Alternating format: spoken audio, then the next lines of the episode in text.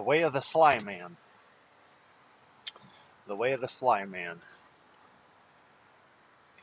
You wouldn't tell your creditors when you're leaving town because they'd show up at your door looking for their money that you owe them. You wouldn't tell your abusive partner that you're dependent on, that you're leaving them, because they'd trap you again. You wouldn't tell your boss that you're looking for another job because they'd fire you. And you'd be out of a job that you depend on to raise your family.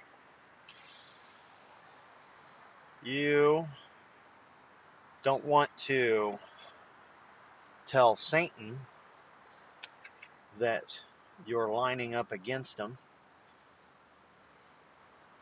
Because at that point when he knows he's opposite when he knows you're oppositional to him he's going to lay traps for you to fall in and put things in your way to stumble upon and make life difficult for you.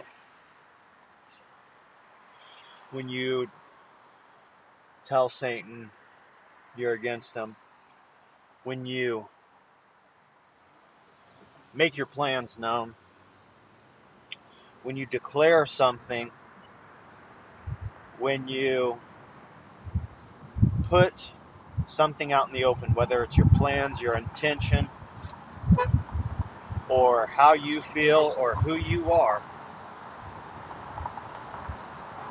you are setting up the world to oppose you and be against you. Not just literally, but even spiritually. The universe has a way of aligning the stars to support your goals. And the universe will get out of your way sometimes it will get in your way. And when you put it out there that you're going to do something, you've set yourself up to be a fool. Because if you don't do it, now you didn't do what you followed through on doing. But if you just do it, Nike, if you just do it and lead with your actions, you tell people with your actions, the universe doesn't know your plans, and it can't set those traps against you. It's the same thing with people. You tell the people what you're going to do, now they can align